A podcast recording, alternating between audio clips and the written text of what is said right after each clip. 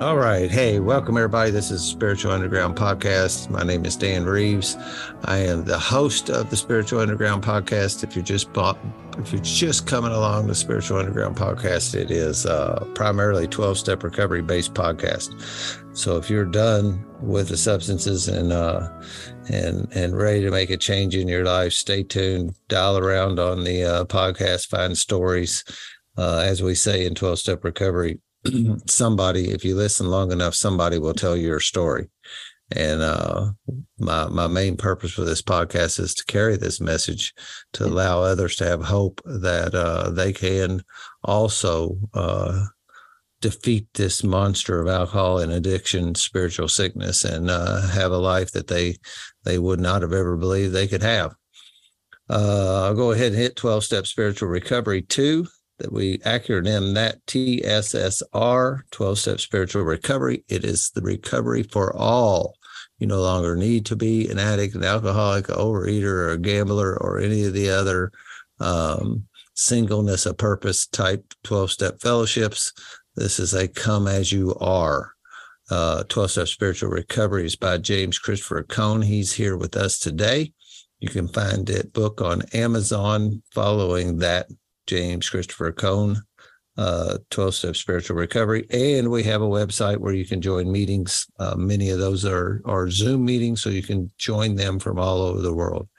Uh, as I am so fond of saying, if you'll work these 12 steps and practicing these principles in your daily life, your life is going to get better. And I can guarantee that. Uh, these just might be the tools you're looking for to uh, to break out of the rut and, and that, that you might find yourself in. So 12 step spiritual recovery.com, 12 step spiritual recovery by James Christopher Cohen on Amazon. And as always, thank you, Darren Frank. I got a message from him or talked to him a little bit earlier today. Uh, thanks, Darren, for allowing me to use your music around this and uh, probably going to do a little bit of uh, talking about some music that was special to to our friend Marshall, and uh, I probably should have the obituary up, and I think I actually do here someplace. Uh, our friend Marshall Pendleton was born September 10th, 1976, and uh, he passed just uh, last Tuesday, July 11th, 2023, at the age of 46. Uh, he received a diagnosis of cancer. Um, back in January of this year. And, uh, you know, he, he buffaloed this thing and uh, and and fought it the best that he could, and uh, had a lot of support around him. And uh, we laid him to rest on uh, this past Saturday, and I've done this with a few of our brothers, and I just think it's worthwhile to do a, a memorial for for these fellows who uh, who walked this walk and and and uh, made their trip to the other side. So I'm going to start off with how I met Marshall. And uh, I think it's kind of cool because uh, it, it, tickles me that Marshall was actually, you know, he lives maybe an hour away from the Louisville metropolitan area, about an hour away from my house. I had no idea who he was, but he was a podcast fan. Little did I, you know, know at that time. I did not know him. And he came across the Spiritual Underground podcast, just digging around for recovery based podcasts. Uh, he liked it and uh, he turned his sponsor onto it and said, "Hey, man, you ought to listen to this. These guys are from Louisville, and uh, and it's good stuff. Check it out." Well, was the my first contact was I received this very heartwarming letter uh, from Mark Bishop. He was he he's a pretty articulate dude, and when I read that email that day, it really really touched me. Uh, I have it around someplace, and I wondered about digging it back up and and reading it a little bit, but I I have not done that. But he went on to say about how uh, that's the style recovery that we talk about as a style of recovery that he is looking for, and uh, you know, was bantering about about maybe making the the hour long trip up to Louisville to catch a meeting, and um, and and he, and his, it was a it was a pretty long email, uh, and of course, if people contact me, I will contact them back. Uh, make a habit of doing that. If you send me an email, if I get feedback, I've had feedback from as far away as Africa and LA and all over this country. Uh, now and again, it's not like it pours in like I have trouble keeping up with it, but I get enough of them that keeps the fire burning under me that I'm I'm making it that this podcast is making a difference in some people's lives. And it was right before the retreat that year. It was like a month before it. And um, I was talking to Bish on the phone right then. You know, I, I replied back to him, and he replied back to me with his telephone. And I was talking, and I was just uh, drawn. My heart was uh, I, I got a nudge from above to invite Mark, uh, invite Mark to the to the uh, retreat, and uh, you know he was like, "You're kidding me! You're shitting me, dude! Don't mess with me!" And uh, and I was like, now you lower them expectations a little bit, brother. This is just some hillbillies going out to a little spot in the woods. This is not like a a, a big production." But he said, uh, "I'd love to go. Can I bring my sponsee Marshall?" And uh, I said, of course. And uh, I think they were able to hit. And, and this is another kind of thing I say you ought to come to a spiritual underground meeting first. Uh, if you like the vibe at the spiritual underground, you're going to like the vibe at the retreat. And uh, so they come up and hit a couple spiritual underground meetings, and then uh, the bonds that get formed at that retreat. Since you're out there, you know, there's just like a big safety net. Dave the Dog Man talked about uh, being a purple aura all over the place, all over the entire grounds. It was just a safety zone where you felt uh, what you could speak freely and.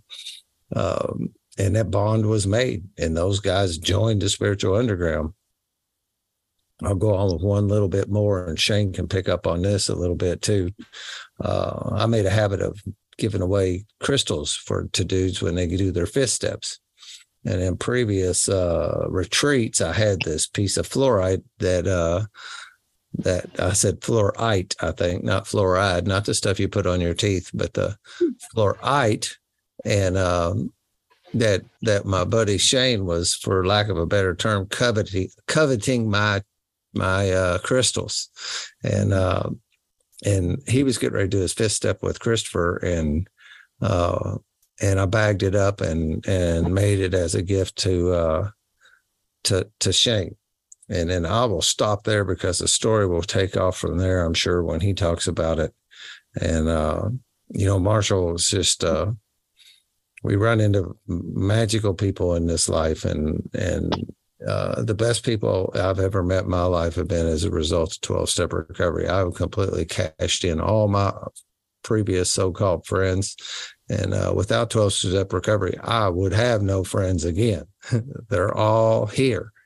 And it's the best thing that could ever happen to me. Actually, I actually think uh, the friends I had in the past, I don't even, I, I, you know, it's not fair to them to say this, but my feelings are true. There is that uh, I almost don't feel like those friends were really friends, uh, considering uh, the the level of love and, and friendship and true uh, true uh, accountability and the encouragement we give each other and it's just it's just a whole it's just a whole nother level up on the term friends so we're here today to memorialize uh, uh, marshall tell stories about what's uh, what kind of things we got into him what you had. Everybody i'm sure has some kind of uh, story or two. And uh, we'll just go around the room and um, whatever order. If somebody is time limited tonight, like they got to scoot quickly, I understand that completely. And uh, I know everybody has families and other things to take care of.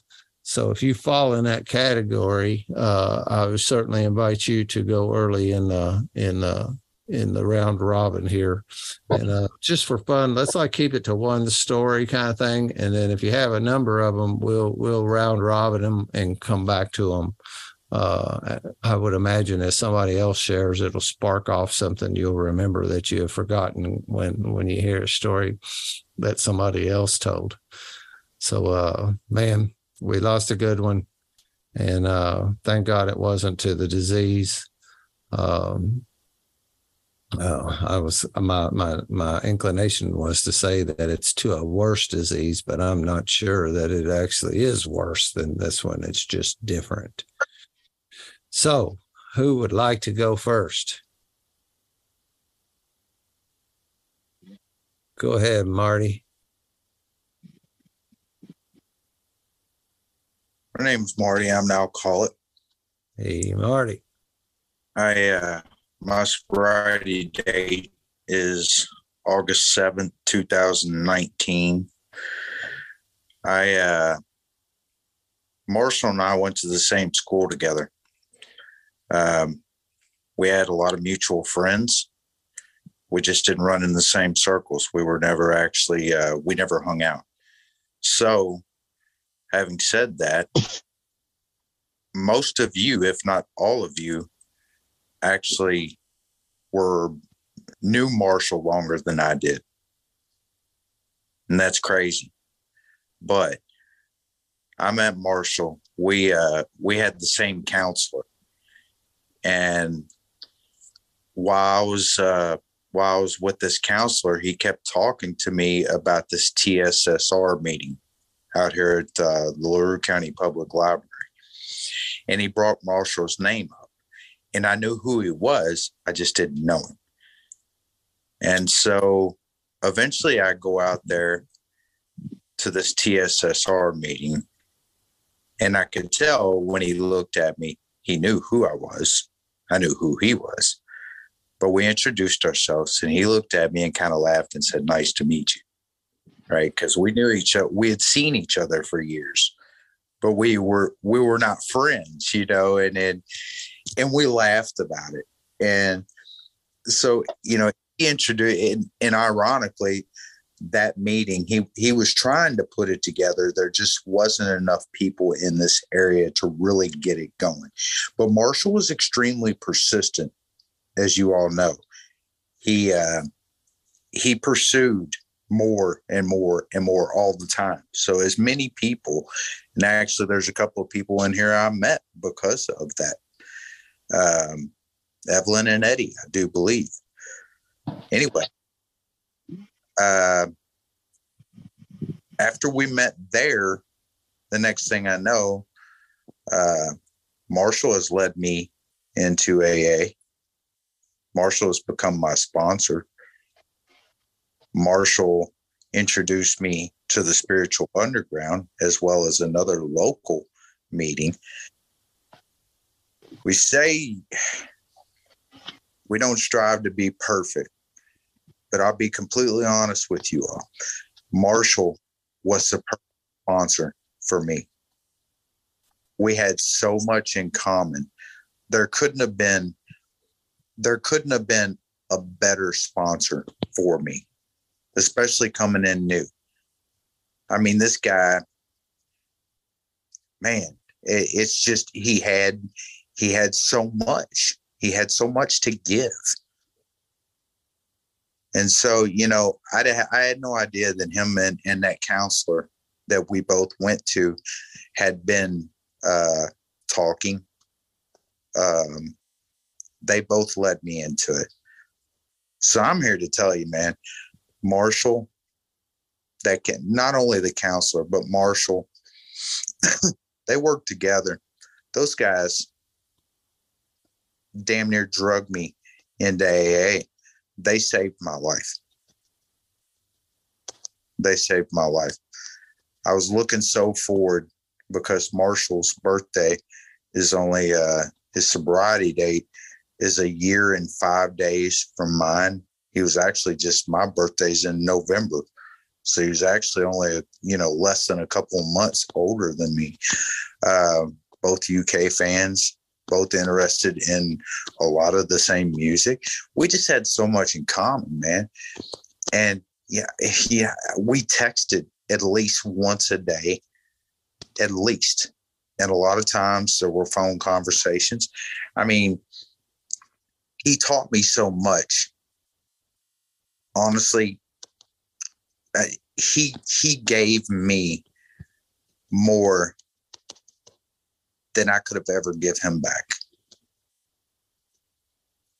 So anyway, the one the one great memory I have, uh, we as working through the steps, we uh, we took a trip. Of course, he introduced me to the stones, the healing stones, the crystals, and he gifted me some crystals.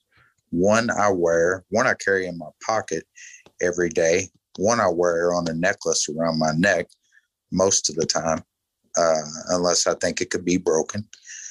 It means a lot to me.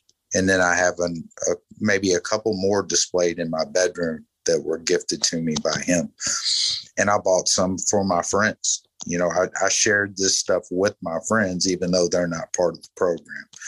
But we went down to the Abbey one day, short trip, right? We took some water bottles with us. We took everything with us that we thought, all of our books, everything. And we went down there and uh, we spent an entire day down there and didn't even know it. We didn't even realize how late it was.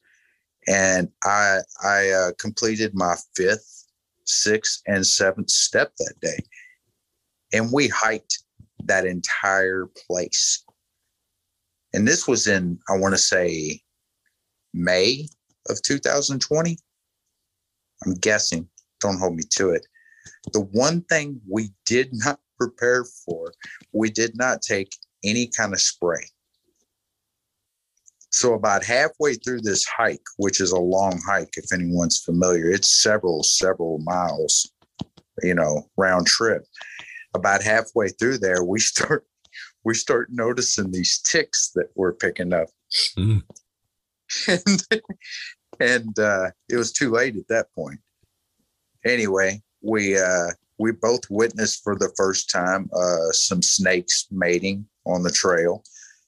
But I tell you what, he opened up. It, it was extremely spiritual that day for me, and I think for him as well because he opened my mind to things that day that I never would have realized if we weren't working together and we weren't talking and sharing with one another I don't think I ever would have put those things together on my own. You know, I mean, he was he was not only the perfect sponsor for me, he was a great friend.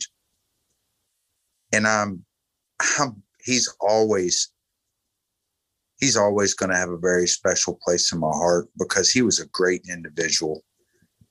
He was just he was so great to be around all the time and he taught me so much, man. And there's there's not enough good things that I can say about him. And I, I miss him. I'll always miss him. I'll always love him. He'll always have a special place in my heart.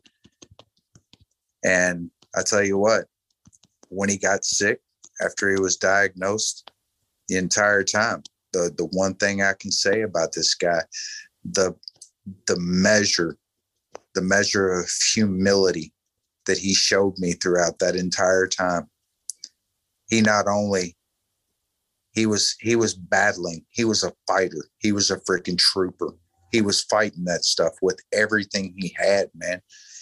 And the whole time, the only thing I heard him talk about is how to help others deal with what he was dealing with. I don't know anyone else I've never met anyone else, and believe me, I've seen a lot of people that that that illness that has it is it has killed them. I've never seen anyone deal with it as well as he did. So, having said that, he's not any pain. He's not in any pain anymore. The pain is over. He's moved on to a better place. He's he's good. That's the way I felt when he passed. I felt relieved because I knew he was not in pain anymore and I knew he was moving on to a better place. And, you know, you just don't find people. I feel like, I feel like our higher power, the Lord, in my case, God, places people in our past for a reason. And there's no doubt in my mind that Marshall was placed in my path to keep me from dying, to keep me to to help me to become the man that I wanted to be since I was a little boy. He helped me restore myself. He helped me start over. So, like I said, Marshall Pendleton played a huge role in my life. I made it a point to tell his mother at the funeral that your son, your son made a difference. Your son made a huge difference in many people's lives, and he saved mine. Anyway, once again, my name is Marty Jewell. I'm an alcoholic. Thank you, Marty. I tried to turn that off and I didn't get it turned off on time. But that's okay. Uh, I did start a timer on this just so we can help keep ourselves uh, a little bit on point. And uh, yeah, that's uh, if I'm not mistaken, I got asked to come down and speak at your first birthday down in E Town, I think. And uh, that's the first time I met you. It was during COVID, and it was a back uh, back patio. Whoops, that's got to change. I don't like that at all, but that'll make it that'll make it fun. I've got a picture of you, uh, Marshall, Bish, and myself all together that that Well, evening. Well, that would be awesome if you would share that with me, man. I would like to have that. I'll find it and I'll make sure. And I'm pretty sure that Bishop's got it, but I'll, I'll find it and I'll share Awesome, man. my first birthday, and it was Marshall's second. Yep, yep. It was. It was a double double header. That's right. Yeah, I appreciate you coming down. That actually, you carved a uh, one year. Yeah, Uh, a number. You carved a number one for me out of it, which was super cool. I, it came from a tree from your, uh, From Where our you- farm. Yeah. yeah, from your farm. Yeah, it's super cool. You put my sobriety date and my name on it. Yeah, I'll never forget that, Dan. Thank you very much, man. That was awesome. Very, very, very, very welcome. Andrew. Let's hear from Andrew next. Hey everyone, my name's Andrew and I'm an alcoholic. Can you hear me all right? Yep. Perfect. Yeah. Um, so I'm here to remember Marshall as well. And, um, you know, listening to Dan give that intro and hear Marty talk just um, had me thinking about him. And uh, the greatest memory I had with Marshall was in line with uh, that retreat Dan had mentioned. Um, might not have been the first one he was at, but I think it was the second one, Dirt 2. And um, and I was actually new into the program at that time, uh, maybe like just 45 days or something like that. You know, I had no idea what was going on. My first time uh, experiencing any of this and um, going out to the woods with a bunch of bunch of guys I don't know. And um, when we got there, um, you know, I was really nervous and didn't know what to do. I was half wanting to run away, but you know, I um, stuck with it. And the first uh, exercise we did was uh, looking into each other's eyes. So at random, we were chosen uh, another individual to sit and um, look into each other's eyes. And for me, that was the longest I'd ever looked into another man's eyes. And um, it was really, I can, I can actually just like see his face right now thinking about him. Um, I remember that like really vividly. Uh, you know, there was like, it was like getting dark, but it was still sunny out. Like there was a, you know, shadow cast across his face. And, you know, he had just really um, a soft look about him, like a really gentle demeanor, which really put me at ease, you know, being someone who was just fidgety, uh, you know, not knowing what was going on.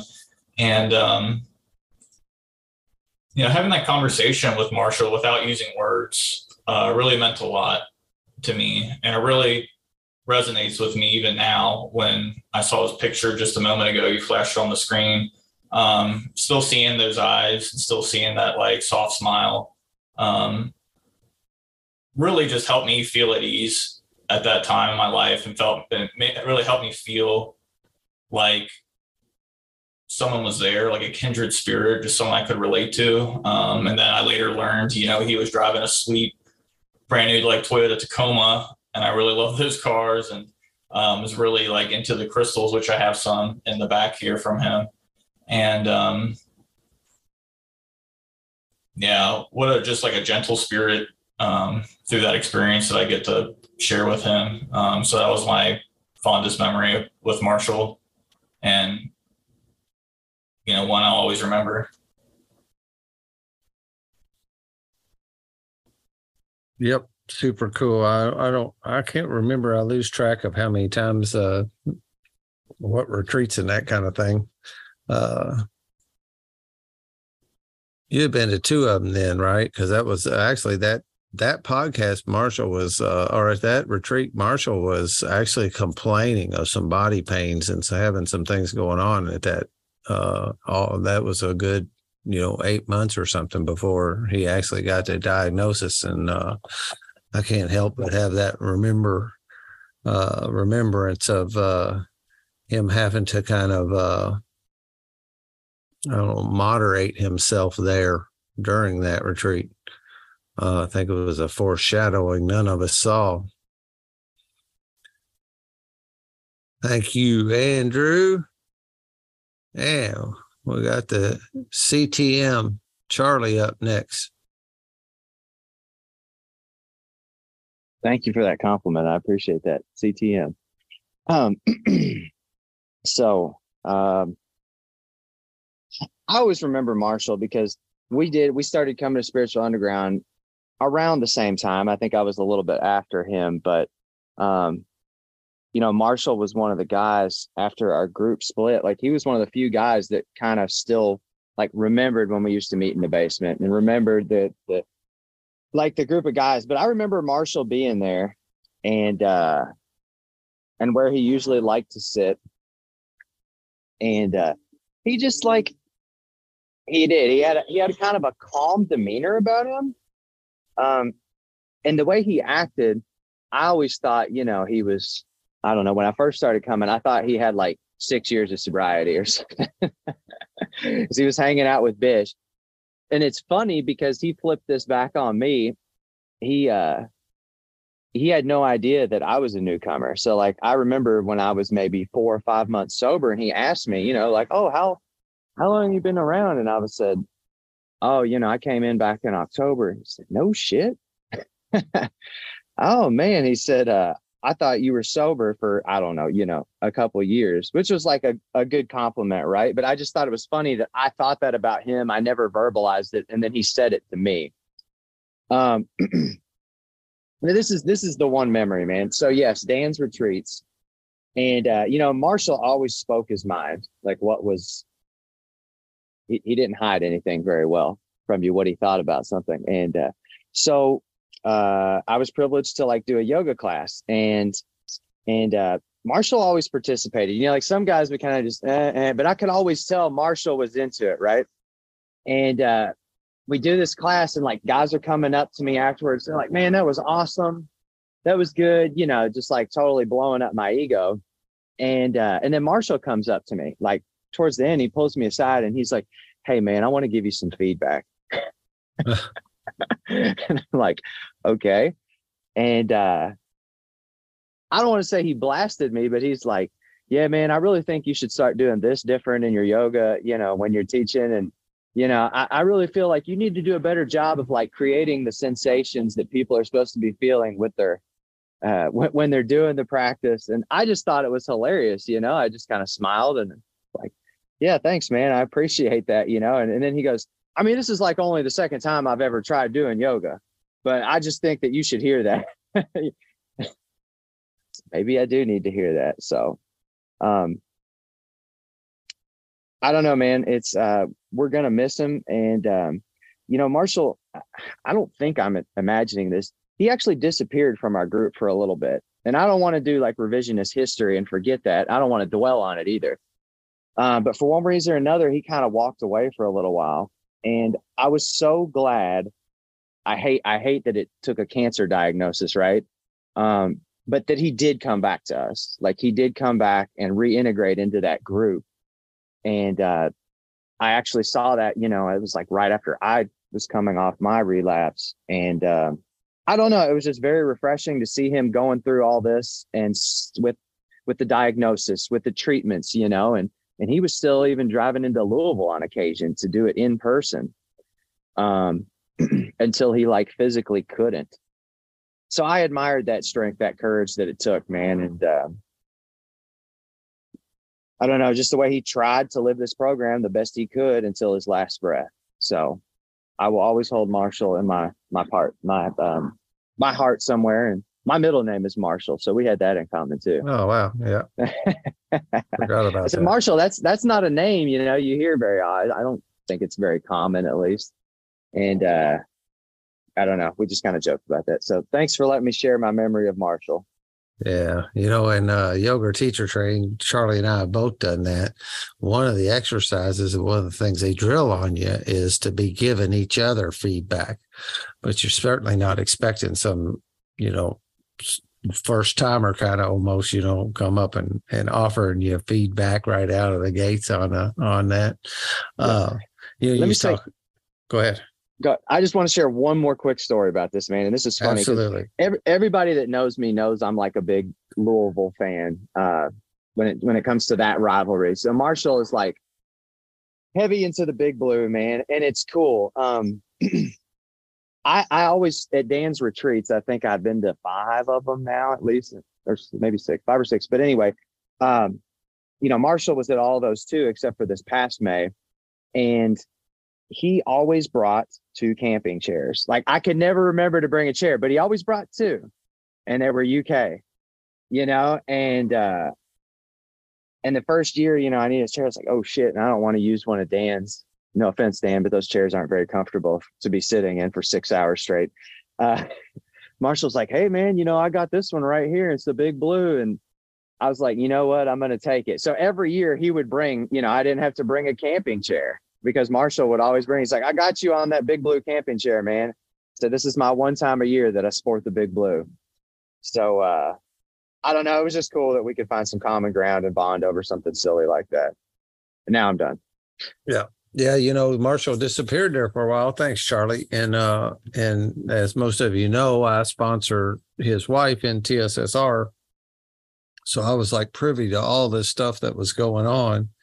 And uh it was another one of those things that come across my heart. And I can even tell you when I was parked and I sent him a Marco Polo uh strongly suggesting that he get his ass back in the spiritual underground because you're going to need the support uh, and it's just crazy not to, you know. But I know also that what happens in our, you know, uh, alcoholic ego when we separate ourselves for a little bit, uh, the ego it does not. It keeps on wanting to make up reasons why not to come back, you know. And all he needed was a little nudge, and boom. And uh, and I'm so glad that he did that because to think about uh, the opposite could be, you know, a whole lot of isolating and going through that uh, without that support would have been horrible. Um, Ross has got, or Marshall. I wish he was here to tell the story, and he can. T- and I probably could pipe it in from a previous podcast or some point about Ross coming to the first podcast, and Ross came, you know, empty-handed. Uh, he showed up with nothing but an appetite, and uh, and he didn't have anything. And Marshall had surplus of everything. You know, he was prepped out. He had surplus of everything. And so he kind of uh Marshall tells it great about him coming in and going, Oh man, you in that tent by yourself? Do you have an extra sleeping bag? Do you have an extra air mattress? Do you, and and and basically just moved in on and like this is Marshall's first time around us too, so he's not like used to that intimacy that we have where we'll just uh, talk freely. And and Ross didn't have any problem asking, and uh, he tells that really tells that uh, in a very hilarious manner. When Marshall, I maybe might go out and try to find that and pipe it in in this thing someplace. Um, that's cool uh yeah so from there on out marshall had a roommate for uh for for for the retreat from there on out uh toaster Hey, what's up, everybody? Uh, thanks for being here. I'm Toby. I'm alcoholic. Uh, you know, we talk about Marshall. You know, he was he was one of my core guys when I first got sober and, and when Dan started introducing me to the fellows. He was, you know, one of my core group members and uh just the wittiness about Marshall. He knew a little bit about everything. I mean, you name a movie, he knew the actors in it. Any type of music, he would chime in on it and he he was one of the smartest dudes. I, I don't know, man. He was street smart, book smart. He just knew a little bit about everything. And with that soft spoken voice, you know, him being one of the first guys I met amongst the group, uh, just that comforting feeling around him. I have numerous stories about Marshall in a short amount of time. You know, I was lucky enough, my sponsor invited me to this Marco Polo group we had, and there was about six of us on there every day we chatted about life. And it, it was pretty special. And i'll never forget the day where he was going through it right? Because that's what we did. We we shared our our troubles our ups our downs our daily affairs on this marco polo. And i'll never forget i don't know if april was giving him shit around the house or what but he, I still laugh about it today. He got mad and opened the refrigerator, and me and Shane were talking about the other night, and I just giggle because he opened the refrigerator and uh, I guess April bought like 30 bags of cheese. Maybe that's a lot. But he started pulling the cheese out of the cheese drawer what do we need this for? And he's doing this on Marco Polo, slamming the cheese on the ground. We got mozzarella, we got Colby Jack, we got Swiss. Who needs all this damn cheese? And I tell you what, man, his, funeral the other night, I was thinking about it, just you know, just just giggling to myself about some of the happy memories of of Marshall. Uh, but of course, you know, it, it went it went beyond that. Uh, I got to know him really well. Also, he he had his Monday night one day at a time meeting. And that's when I really got close with him because he was he was keeping this meeting alive, I guess. And he was doing the blunt of the work, and some nights there'd be just three of us in there, you know, and you get to really know some guy when there's just three people in a meeting and uh, you got 40 minutes to talk for three people and week in and week out. And, you know, my life got busy and I moved away from that meeting, but I would always get his email post hey, don't forget the meeting tonight, you know, and uh, I don't know, Marshall meant so much to me, and uh, I definitely have a lot of his memories on my mantle in my living room. He he did not get me into crystals because I still know nothing about them, but I just loved the way they looked, the way they felt, the energy from them. And it just, I don't know, it's just something that was very special to me with those crystals. And I really appreciate that he turned me on to it you know, because years ago I, I saw crystals around concerts and shows and stuff, and I never put put any attention to them. And and today, you know, I look up up on the mantle and there they are, and it's just a reminder of how great he was, you know, and how giving he was.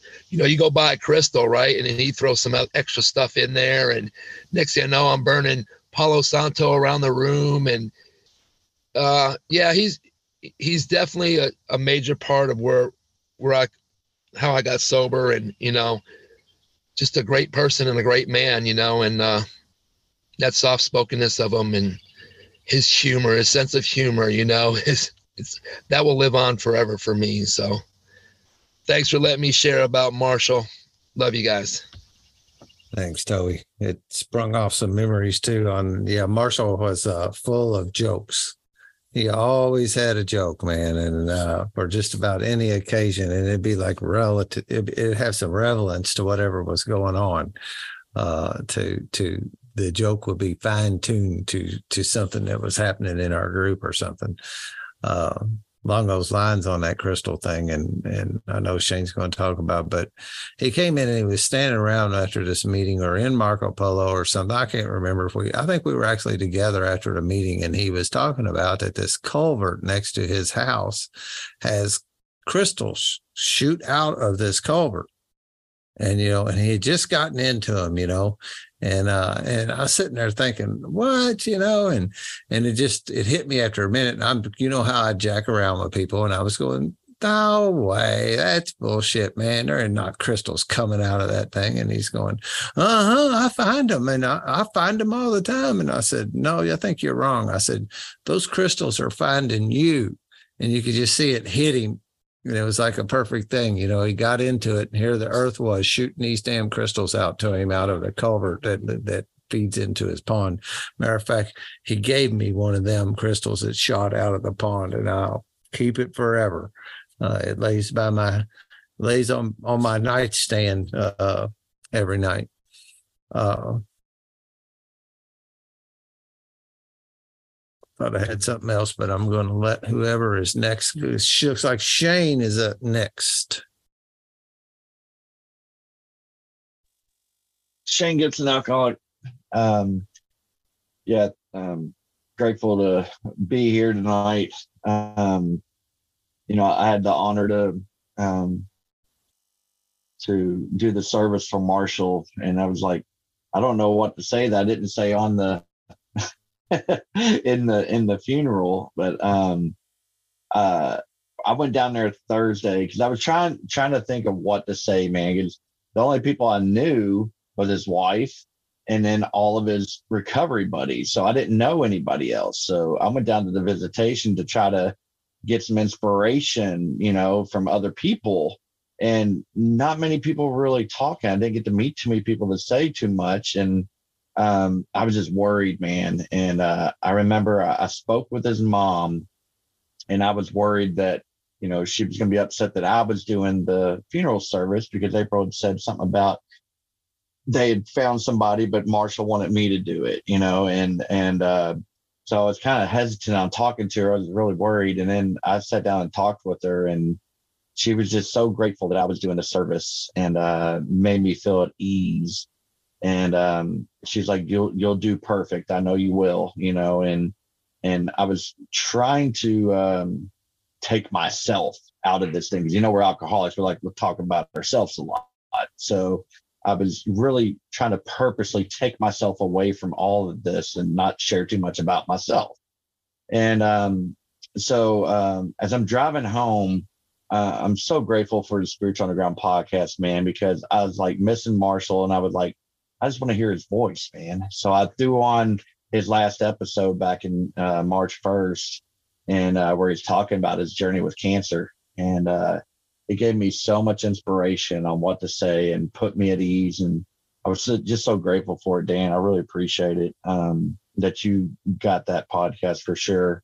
Um, so I, I, went home and started writing this thing out, and it just started flowing. And um, the the part where he he was talking about that song "Live Like You Were Dying," you know, where he did not hit the fuck it button like I don't know if I could not hit the fucking button if I had that diagnosis. You know what I mean? Uh, I've not been put in that situation yet, so I don't know how I would react. I would hope I would go with the same grace as he did, but um, I just don't know. You know, uh, so uh, I'm listening to it, and he he said he reminded me. I remember him saying this, but I'd forgotten about it until I listened to the podcast again. And he said he was the most spiritually emotionally and mentally fit he'd ever been in his life. And I was like, dude, that is that is a soldier right there. That's a true testament of the 12 steps of doing this work and and and living in the moment in the now, man. And that's what he did all the way to the very end, man. And uh when April called me when I was on vacation, I just so happened to be in a bathroom at, at the beach with my phone. And my phone was on silent, but I saw her name pop up. I was like, oh, I better check this out. So I answered, and um, she had told me that uh, one of the last conversations that they had when he was coherent was that he would like me to do the service, and I immediately said yes. But inside, everything was screaming, "No! What are you doing? You've never done a funeral. You can't do this!" You know, and and um, I talked to my sponsor about it, talked to my support group about it, talked to April and and his mom, and it just put me at ease, man. And to be able to go down there and honor my friend like that and take myself out of it the best I could because I had so many stories as well, you know, and I could talk all day about them, but I'm not going to do that, you know. And um, the the crystal, I had to I had to talk about that because that first meeting he showed up there. Um, another part of that was he also found SU through um, a guy named Roman that lived in Lexington that was in Christopher's IOP that I knew. And he was telling him how great this meeting was and you check it out. And they, they had found the podcast and they were like, and then they came. So, and when he came to that meeting uh, that night, um, I had my that fluorite crystal that Dan gave me when I did my fifth step. And I wanted to talk more about that, but like I said, I was trying to take it out, you know, talking about myself so much in, in, a, in the eulogy. But um, I had that fluorite crystal that Dan gave me on my fifth step, uh, and uh, I, I fell in love with that thing at the first uh, spurt I was at, and I remember contemplating stealing that crystal. you know, it it felt like it was mine. You know what I'm saying? It was like, dude, this thing is mine. You know, and it was almost I don't know six months later is when I finally got it, but. As soon as Christopher handed me the bag, I knew what it was. You know, it meant that much to me. And then um, Marshall walks up to me after the meeting. I had it in the meeting and he, he didn't even say hello. He was like, What is that? and I just told him what I knew about it, you know, and next thing you know, he, he was coming back and falling in love with crystals and knew more than I did and immediately and ended up starting his business, you know. And another thing was uh, he another way he started his business was he was he had got obsessed with crystals so much that it was causing problems in his relationship.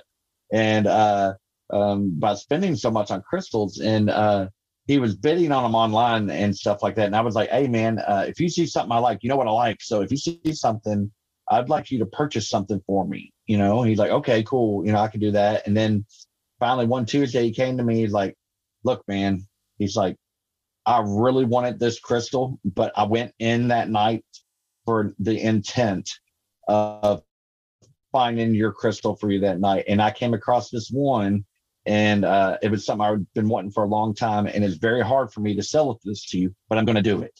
And he did, and he and he sold it to me, and uh, I was so grateful.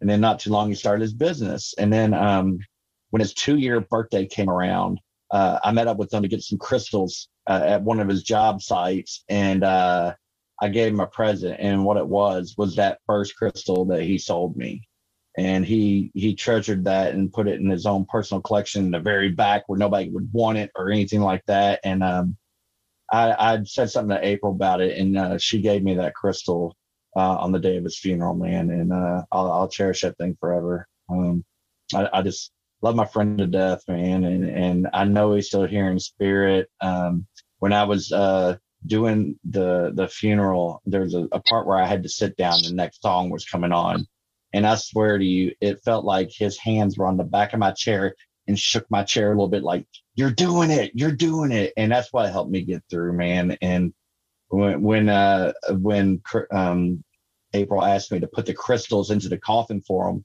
I picked one of them up and I was like, I really like this one. I just in my mind heard him say that was going with me. Put it in here, you know. And I just started giggling at the casket because I could just hear him, and I felt his presence, man. And and and the whole the, another thing that got me through was um uh, uh I kept hearing his voice say, "I asked you because I knew you could do it, and I want you to do it. You got this, buddy." You know. So that's what helped me get me through. And I'll shut up now. Let somebody else share. Shane Gibson alcoholic. Thank you.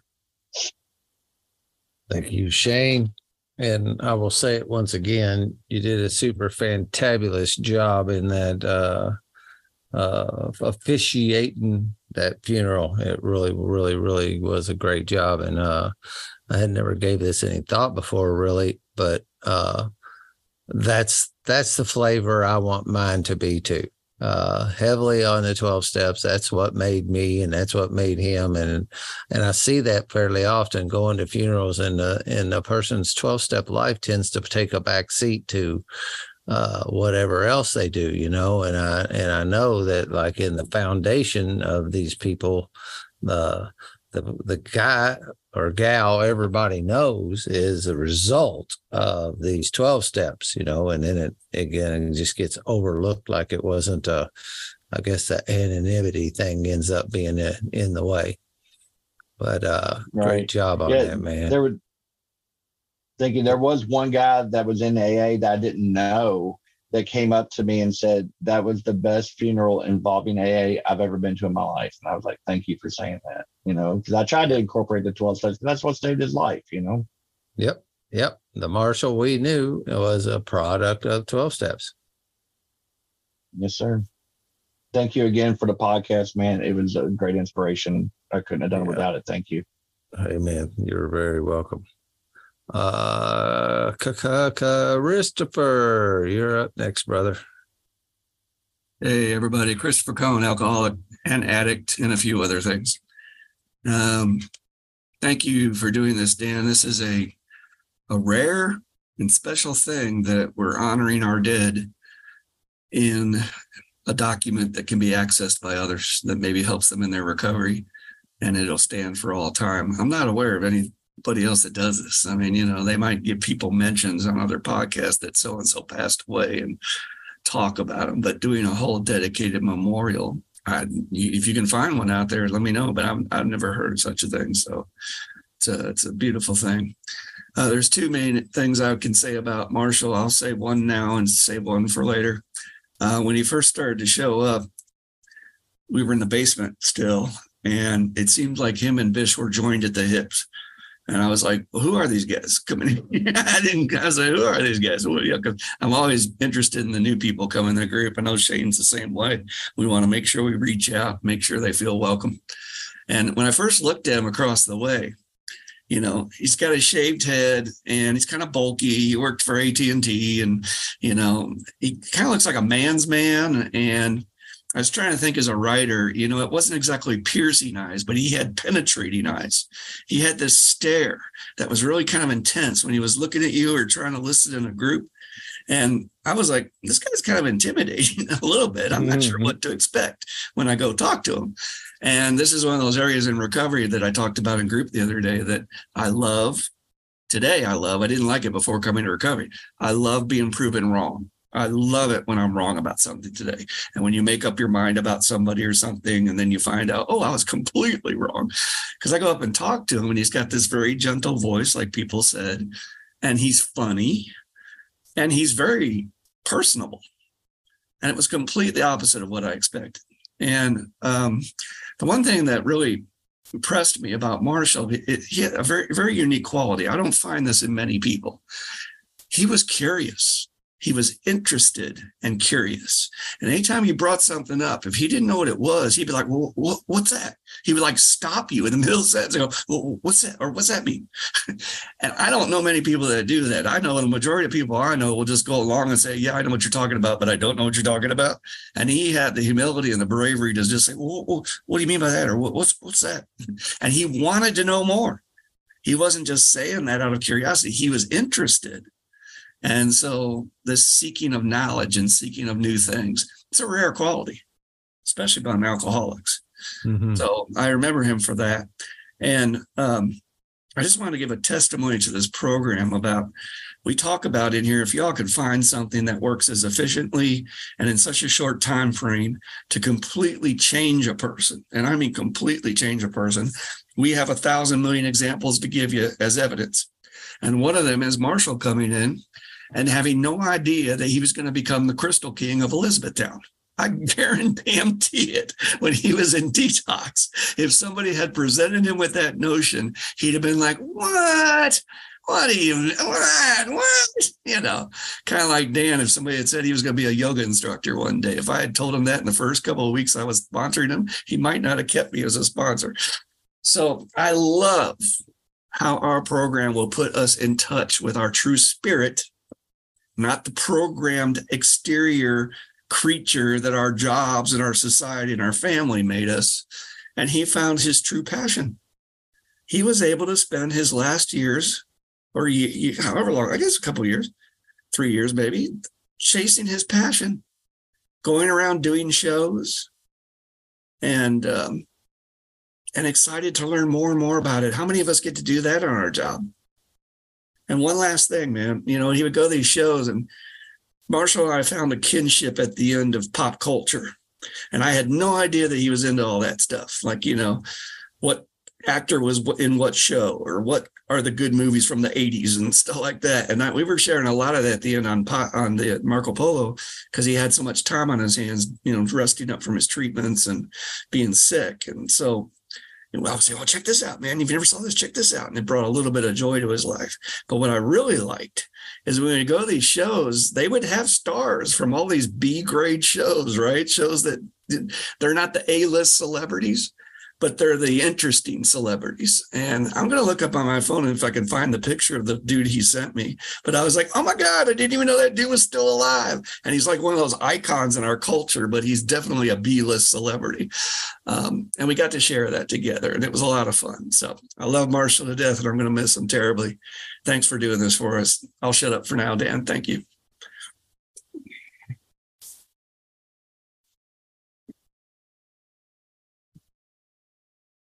Got yourself muted, Dan.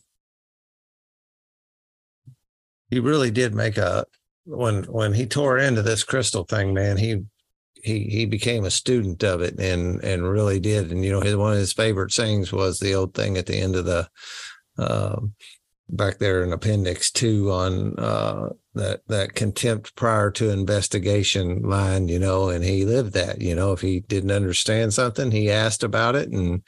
Uh, had no, you know, you could tell he had no judgment about things. He actually lived that. He didn't have any judgment about something he didn't understand until he got to know more about it. And that is something.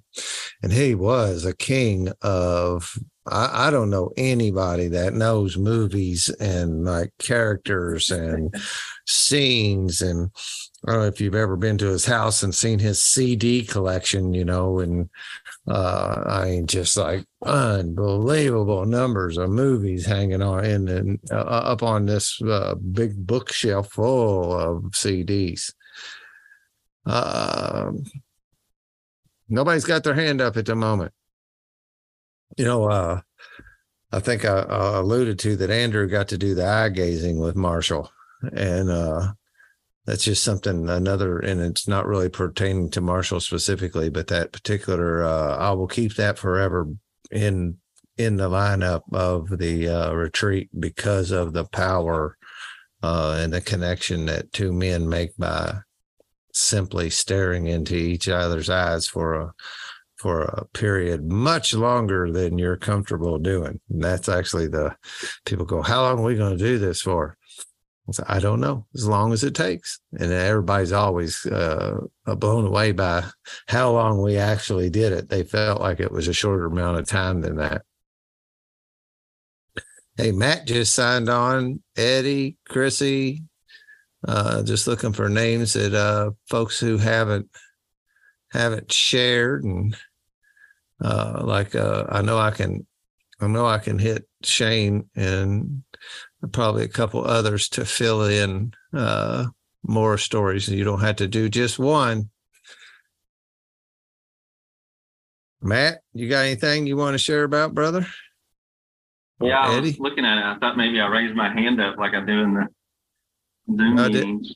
Yeah, you can. I couldn't find the. Well, I will call you out in this show. No, that's fine. Uh, Yeah, I just want to say, I met Marshall. You know, last year at the retreat was probably the first time I really got to get to know him, and uh, he was probably my style because I, I just loved how laid back he was. He was super easy to sit down and talk to, and uh, he was, I don't know, made made me feel more comfortable whenever I was around him, especially uh, when we first come in these rooms. You know, it's uh, you know, we're very uncomfortable, and uh, he made it really easy probably for everyone. Whenever you're around him, how laid back he was. Uh, yeah, it's just sad, man, and um, I hope that uh, people can remember how awesome he was, you know, and how he stayed sober through all this. I think is uh amazing. That it would be easy to uh, you know, just say fuck it you know, it was Yep. a strong, strong one. I Yep. that's all I really got to say. And, uh, yeah, that's it. Thanks, Matt. You know, Marshall, uh, I have that thing where I have, I try, I like to get guests as they have uh, completed their 12 steps and hit the one year mark. There's a whole bunch of people that have uh, came in and talked in their first year. And and actually that day, uh, Mark and Marshall both came over and we did a little double header and we did one and then did the other one. And he had made a uh, commitment that day that after he hit his one year mark, he was going to ditch the nicotine. And uh, I remember that as soon as he made that attempt, his employer went on strike. And uh, so they were marching on the picket lines, and everybody was smoking, and then people were drinking. They were all marching on the picket line like that. And he kind of was talking about like a trial by fire on both sides of it, that there he was out there in his first year of recovery trying to put down the, uh oh, who's doing the cussing? Uh, we can't cuss at this podcast, God damn it. And uh, the, uh, the struggles. And i and i remember talking you know and that's one of the beauties about this just another of the million beauties about this program is that you can come in and air all that stuff out.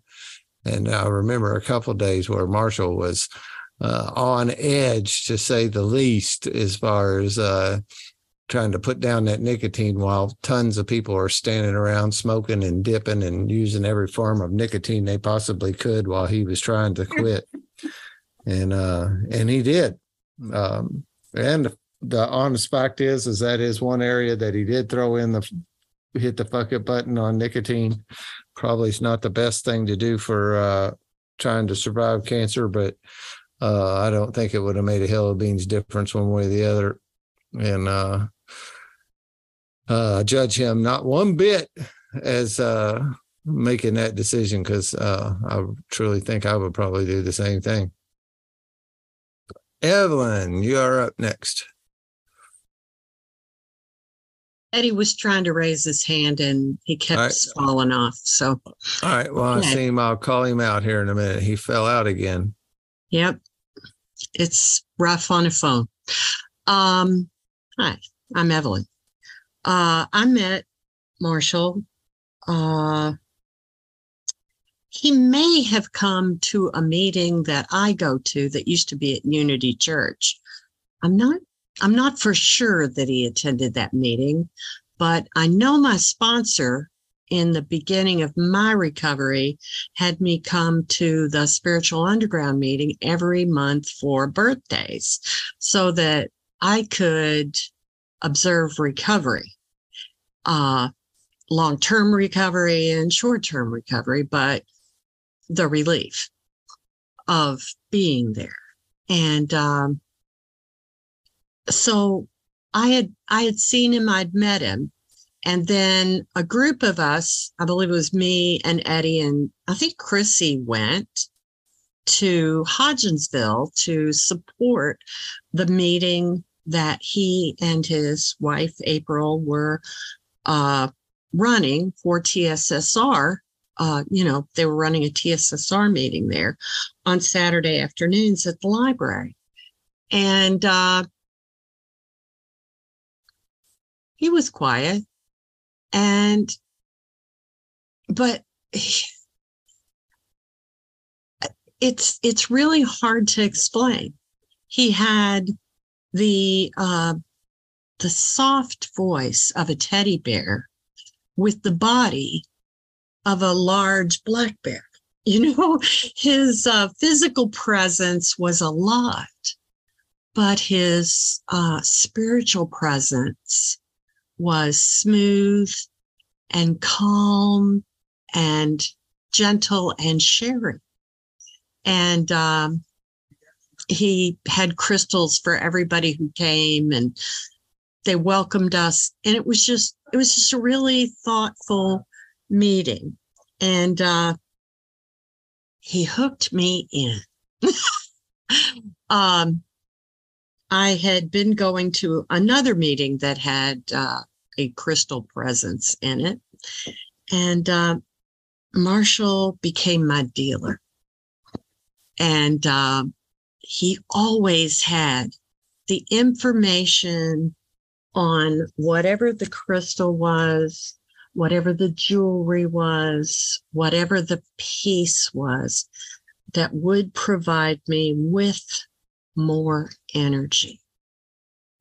Uh, he was he was more than a resource. You know, I could have looked things up in a book, but he was a person who cared that in addition to getting my crystals, getting my supplies, I understood what I was getting. And he was patient enough to sit with me when I would go down there and and and chat with me and talk about uh, recovery and the crystals. I can't tell you how much I have a uh, a vast supply of items on my on my crystal station, and um, it's funny because I give probably one or two of them away for every uh, one I buy. Uh, it's just crazy. It's like a gift that keeps our purchase that keeps on giving. Um, but um, that's kind of his spirit. That's kind of the feeling that I got from him. The the thing that I the thing that I treasure most of all my memories with Marshall is the day that I took my husband to uh, E Town with me. And we went into their meditation station, and my husband sat at his chair and looked at all the crystals and listened to the uh, the singing bowl and all of that. And I did other things, and Marshall talked with Barry. And that was the closest Barry's ever come to getting a connection with another person who could lead him into a spiritual recovery. And I was I was so hopeful that more would blossom from that, but there just wasn't time. And uh, you know, we all have the gift of so much time. And he was a bright light in a short time. So I'm grateful for the time that I got to know him. I was really grateful that I was able to attend the service, uh, the memorial service for his life, because there was so much joy in that room. I could feel it, I I could swear that that I felt his spirit there with us. And all of the people that I've met over the years were there. And there were so many people that I didn't know there. So it just tells me that he touched many, many, many, many, many more people than I could have even known. And uh, we can only hope for something like that. So I am grateful for my small exposures to Marshall and my great friendship with that April. Um, so I think that's really all that I have, but I appreciate this opportunity, Dan. Thank you.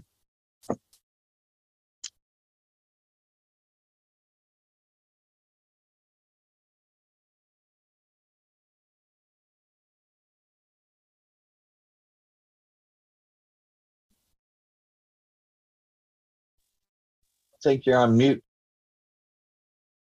You're right. I am. I'm making noise on my end and I don't want you to hear it. I was uh looking up a couple of his podcasts because I wanted to copy the the URL for it so I can put those in the show notes so that people can have easy access to uh to his episodes when uh when they listen to this one. Uh, I know he was on a number of them where we did some group ones like post uh, retreat podcasts and stuff like that. So uh, I'll try to look them up and get them get them linked in the show notes when I release this one. All right, Chrissy, how's it going? Long time no see. Got to unmute yourself. There, can you hear me now? I sure can. Okay. Um, well, um, like Evelyn said, we all went to that meeting and um, um, wherever they're that place they're from, it just slipped my mind. But anyway, um, Hodgensville, yes, and that library. You know, I'm thinking we're going to go to this little bitty room and have this little bitty meeting, and we were in this big library, and it was so nice and cool in there, and lit up and it was really nice meeting. And um you know i'm i'm uh i'm a little shy of men at first and um that's way i felt about marshall. And um after the meeting he gave everybody a um crystal and uh amethyst and i lost mine and I'm not sure if I lost it or somebody picked it up on an accident or whatever, but um, it wasn't long after that that April gave me an amethyst bracelet. And so that made me feel better. You know, I don't feel so bad about it, but I would love to be able to find it again. But, um, you know, I, I'll tell you what impressed me the most about Marshall was the fact that um, he was such a good dad you know um, i know I, i've worked with patients who have cerebral palsy and things like that you know in wheelchairs and stuff and it's not an easy job and it's and it's really hard on the caretakers.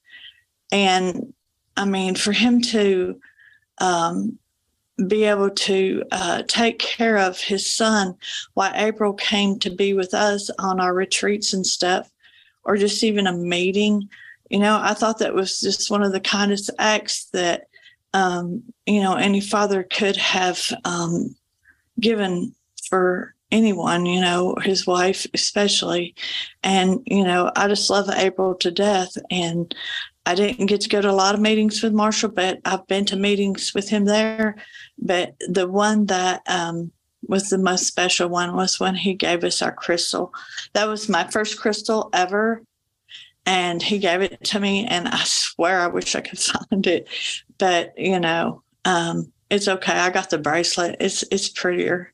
No not really not prettier but anyway no big deal but um and i wanted to come to the funeral but i have a girlfriend that just had a double mastectomy and um you know um because of cancer and um you know, uh, it gets kind of crazy. I don't see how Marshall, I don't see how Marshall held himself together as y'all talk about, because I know just last night, um, I was at my girlfriend's house because I've been staying with her, and because she can't lift or do a lot of stuff. So anyway, um, and her and the her renter downstairs got into a screaming argument and I was just like, I want to go home. I want to go home.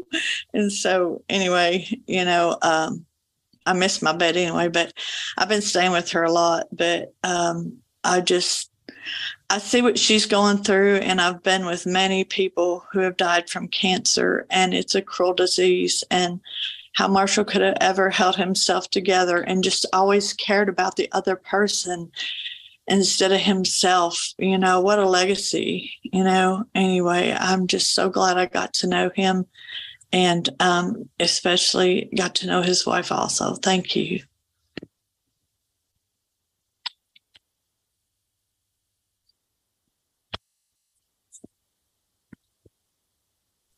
I did it again. I was coughing, sneezing. Uh, that's another thing, you know, that that Marshall and April took it upon themselves to uh, venture out and and create a, a, a TSSR meeting down in their hometown, you know, and that takes that takes some guts and uh, and you're putting yourself out there doing that. And uh, I will never forget going down there for the inaugural one. A few of us rode down and and took part in it, and they gave it a heck of a run. But just the uh, the support and the attendance, just it didn't. I think they did it for a year, and uh, gave it a go and uh it just it just you know sometimes that's all you can do is just try uh i always call marshall the spiritual underground podcast super fan. You know there's a that's a term today and uh first time i was uh that was brought up to me was people who were super fans of the walking dead. And uh marshall would always like every week he would send me feedback on uh, on the podcast, both constructive, you know, and and well, all constructive, but uh, would give me like the keep doing this. I like you doing that, and then in this area, maybe you ought to think about not doing that so much. And and I always appreciated. Uh, frankly, he he he provided me with more feedback for the podcast than any other person I can think of besides my sponsor. uh, and uh and i did and i and i really did appreciate that you know uh hmm. Sitting here doing one of these things uh as i say so often too you know i don't see me that well you know? Uh you guys see me better than i see me. I've got uh a certain uh feeling about what i do and and all that and i don't see it. And sometimes um well wasn't too awful long ago i started telling people on this podcast that if they weren't done drinking, they should run because this is going to screw up their their their their recovery. It's going to screw up their drinking. And my sponsor gently reminded me, "Is that really the vibe you're wanting to put off on your podcast?" And I was like, uh, "No, that is not the vibe I'm wanting to put off in my podcast." Uh, want to be attractive. So if you're have I've changed it, and if you're having trouble and you're drinking and drugging, this is the place to be. I don't know say. If you're having trouble with your drinking and drugging, leave. no, no, wrong message. Wrong message. Uh, you know, I, I thought about sitting down and trying to brainstorm on uh, various Marshall stories. We've had a bunch of them over time, but you know, you take them for granted, and it's just uh, just doing life together uh, I know, you know, between him and I, and when TSSR first started up, there were very few females that had the tools in their pocket. They didn't. They didn't have them, and uh, and Christopher and I and Eddie and uh, a few of us took it upon ourselves to do. You know, it's always been like a thing you don't. You know, you're kind of uh, you're you're warned away from sponsoring cross uh, cross genders. And for obvious reasons and it's not like that's a that's a hard and fast rule because it's not but it definitely has its uh uh cautionary tales about what sometimes can happen. But uh you know april had asked me to sponsor her and my very first thought was does marshall know this? You know and well we we she had a conversation with Marshall, and then I wanted to hear it from the horse's mouth. You know, was that going to be okay? And I will admit that it was uh, it, it it was a challenge. It was a challenge to maintain a friendship with somebody uh, while you sponsor their spouse, and and and and uh, I would like to think I'm.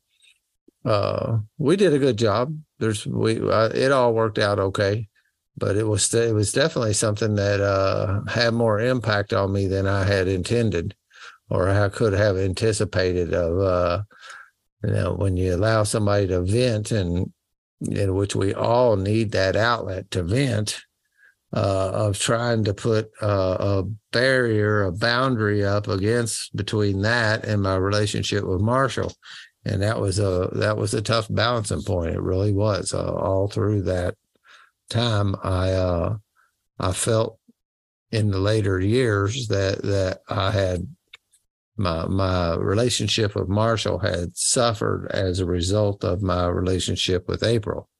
Uh, I don't. It's. I, I have no idea why. What that. What, what significance that has.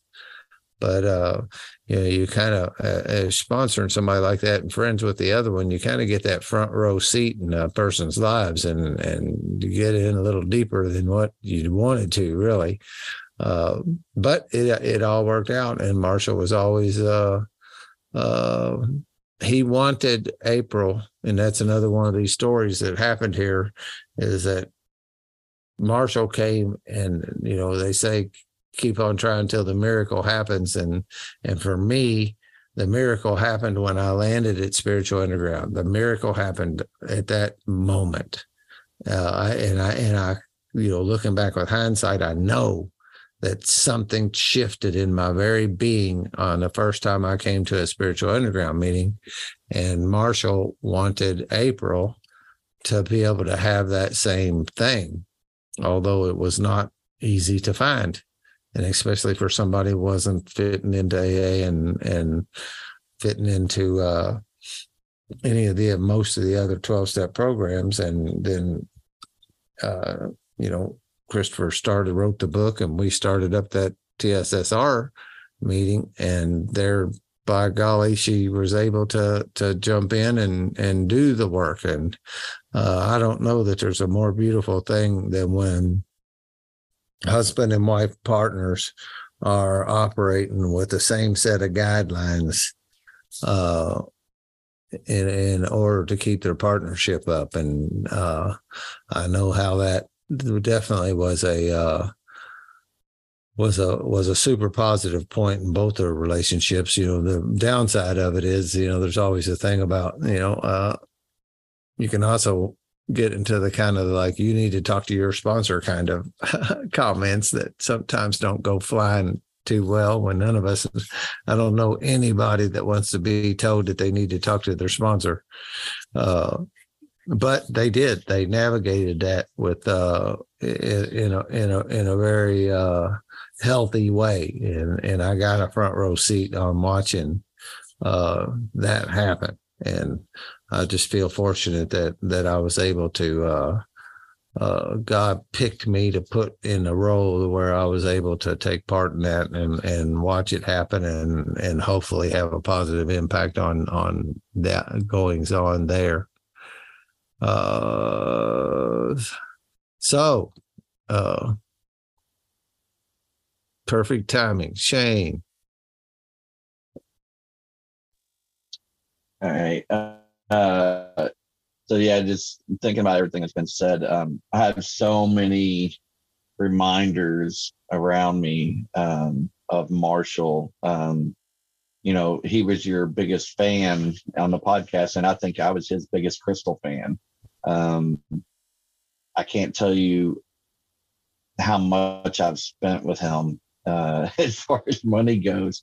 But that was the cool part about it. He knew what I liked, but he didn't take advantage of that because I pretty much anything he ever sent me, I bought, you know, and it, it would just truly fit me, you know, and it was something I needed or wanted. And then, um, like Evelyn said, I've gave two away for every one I've kept, you know, that I bought from from Marshall. And that's just how crystals work, in my opinion. You know, you gave me my first one, uh, my most special one. And um and and that's just how the crystal giving is. And every time I would buy something, he'd always had to throw something in, you know, he'd say, Here, here's this too, you know, and it just reminds me of uh when um he was first going through the chemo, he was having troubles um, with um, using the restroom, not to get too personal. And he was really backed up, and uh, because of the medication, the chemo, and he was struggling with that, and it was causing him to uh, back up so much he was actually belching that smelled like a, a you know, it, extremely bad. He would say that too, and um, he decided he wanted some new toilets put in his house, and he was asking me what kind of toilets to get, and I was telling him I was like, you get them and I'll, I'll come down and put them in for you. He's like, no, I mean, I'll find somebody down here. It's like, that's what friends are for, man. You helped me with so much. Let me help you, you know? And so he said, okay. And so I took the ride down there one Thursday after aftercare and I did aftercare the whole way down there. And he was I think he was on that that one too. And um got down there and anytime you you work for friends, it seems like uh worst case scenario stuff always happens. And I kind of expect that to happen. And that's why most of the time when I work for somebody like that or doing something like that, it's uh, pretty much a freebie um, because I know I'm gonna get into some stuff I don't want to do, and you know I'm not not charging them for it, so it doesn't matter anyway, you know, kind of deal. And I get down there, and of course, you know, his flange was broke, and I had to, you know, some unforeseen problems we didn't know about, and I spent most of the day down there um, putting in the toilets, and uh, we got done. He was like, "Man, I'm a, I'm gonna take you to lunch after this, you know, and we'll, we'll go get some lunch." Like that's cool. I was like, "Well, um, but before we go, can we do something?" He said, "Sure. What do you want to do?" I was like, "Would you mind if we did a um, a Reiki prayer and meditation?" He's like, "Yeah, I'd like that." So uh, we went to his bedroom, and he lay down on his bed, and um, I was praying with the intent on helping him with his guttural problems. And uh, I put my hands on his stomach and knelt down and prayed next to him for a long time. And uh, um, I finally just, when I was finished, I, I, I, got up and he stayed in bed. And I just walked downstairs and talked to April for a while. And he finally walked downstairs and um, he's like, man, I, that, that, was really nice. Thank you very much. I, I appreciate what you just did for me, you know. And uh, we went to lunch, and that's where the picture that was at the funeral came from. There's a Wendy's sign in the background, but that's we went to lunch at Ruby Tuesdays together, or something like that. I can't remember. Um, and uh, an hour later, after I left, he called me, and uh, uh, he called me his angel he said, I just went in the bathroom and was able to shit for the first time in like nine days, you know. And he's like, it felt so good. And the new toilets are awesome. And he was just so grateful. And, you know, it's just a story I'll never forget, man. It's the power of prayer does work. And I'm not saying I have any kind of fucking powers or nothing like that, but I think he got relaxed enough, you know, just laying there and knowing that somebody cared enough to do that for him that it may have helped him you know, and uh, I'll never forget that moment. And um, another thing I wanted to share was when we went to MD Anderson, you know, I got to spend three whole days with him, 24 hours a day for three days, man. And I cherish every fucking moment, man. Uh, he was so strong. Um, he didn't talk about, I said this in the eulogy, but he, he didn't talk about regrets or remorse or amends he needed to make. We we we sat in the room and played fucking rummy and he whooped my ass and we were in, eating m&ms going on snack runs and things like that. And um, i know that he he told me you know he's like it had to be you to come with me you know to help me. And i was like it wasn't just me. It was you needed somebody to be here he's like no it had to be you you know he had that way of making you feel special and uh, he definitely did that for me and uh, he always listened to whatever I had to say with that intent y'all were talking about with his eyes and and really wanting to listen to you. And he he did that for me. He did so much for me that I could never repay him, you know. And uh, I just miss him so much. I really do. It's been hard. It's been really hard. Um, Sunday I got up and uh, I was struggling, man. I did, I had like an emotional hangover the next day after his funeral, and I didn't want to do nothing, man. I didn't want to do anything. I just grieved all day, man. Still in grief, and that's another thing that the 12 steps have helped me do is uh, learn to process my feelings and feel my feelings versus shoving them down and not dealing with them.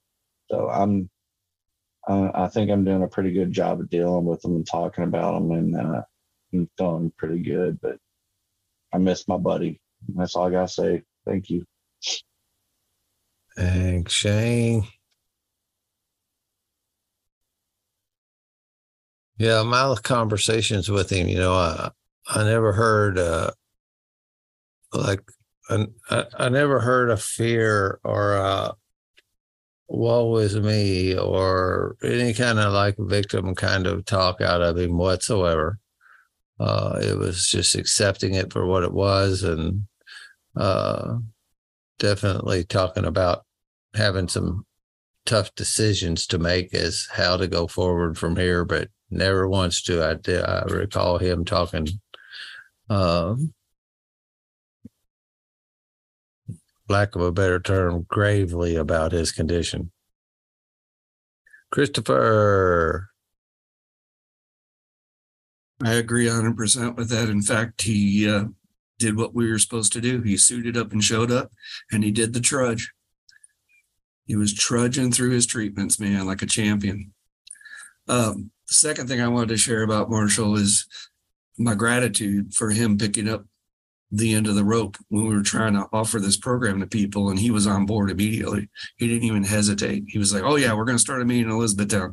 I was like, okay, you'll be the first meeting outside Jefferson County. That's great. Um, you know, this recovery thing is like somebody has to be the laboratory rat that's going to jump out of the sick family system or the traditions and generational illnesses and curses that get passed on and say, I want to get well. I'm not going to live like this. I'm not going to die like this. I want something better. And so Marshall was the first guy. And obviously, because he was under the lash of alcoholism, that it it amps it ups the ante that you gotta get well but he took that risk and he got well and because he chose to do that for himself then and only then could his wife get these glorious tools and that's just the paradox of recovery you've got to clean your own side of the street before anybody else is going to want what you have.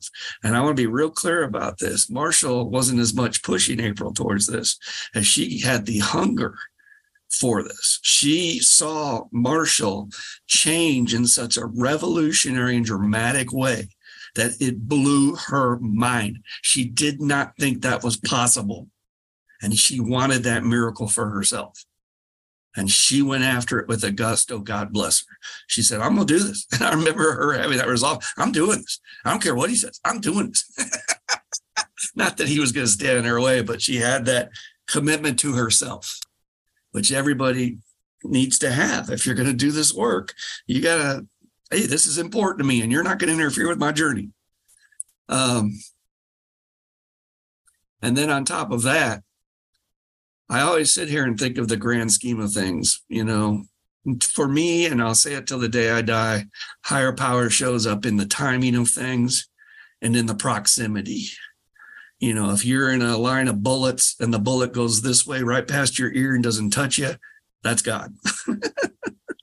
if you're uh, if you wonder why this happened at this certain time, where if you had waited two seconds longer, you would have missed it. Again, God. So the miracle of April getting these tools before she was going to be asked to go to the mountaintop with this challenge in her life and Scott Lee out of Nashville says that thoroughly. You're going to get called to the mountaintop and you better prepare for that day. If not, you're not going to be able to handle it and you'll probably not make it. and so, how beautiful is that to think that there is actually a higher power that can see all, know all, and knew that with the challenges coming, April was going to need these tools and was going to need us. Can you imagine her going through this without this group? I don't want to imagine that. I don't want to imagine my own life without this group. That is the one thing we have that I, you know, if you want to compare us to other groups, we have a tight family and we suit up and show up for each other. And we were all there at the funeral for her hardest day to have to walk through in her life and for her son to help her get through that. And what an honor. I considered it a great honor to give her a hug after the funeral and really hold on to her. I didn't let her let go. You know how you give your hug and then they start to let go. And I was like, no, I'm going to hold you a little bit longer because you need this. And I told her we were there for her and we won't let her down. And anything she needs, let us know. And I, I said it in group today, and I'll wrap it up. You can go through anything in life if you have people around you that give a fuck about you. You can really go through anything yeah. So thank God for these tools. Thank God for April doing her work. Thank God for her sponsor being a solid sponsor. She's a changed, completely different soul. And a lot of the things she went through in childhood are almost non-recoverable when it comes to therapists. They'd be like, well, that's impossible for you to really get over something like that. No, it's not. Not with the 12 steps, it's not. Um, and I'm excited to see what the next chapters of her life are going to bring her because I, I believe she's going to blossom. I believe this is going to be her time. So God bless you, April. We love you. That's all I wanted to say. Yeah, I will uh, second that. I am, uh, as so often happens in this thing, is that what seems to be one of the worst things that can ever happen to you ends up being a springboard into something more and better. And it's almost, uh, it's it's it's almost a cliche around here that that happens. So, I was actually speaking to her the other day about, you know, the the April that is going to emerge from this from this pile of ashes is going to be uh, stand back world because uh, uh, with the tool belt she has and uh, and and you know the heart that she has uh, from what I can understand she's to she wants to keep it going keep the Druzy does it going and uh, I can't imagine what that might turn into. Does she, if she does that? She has fantastic organizational skills and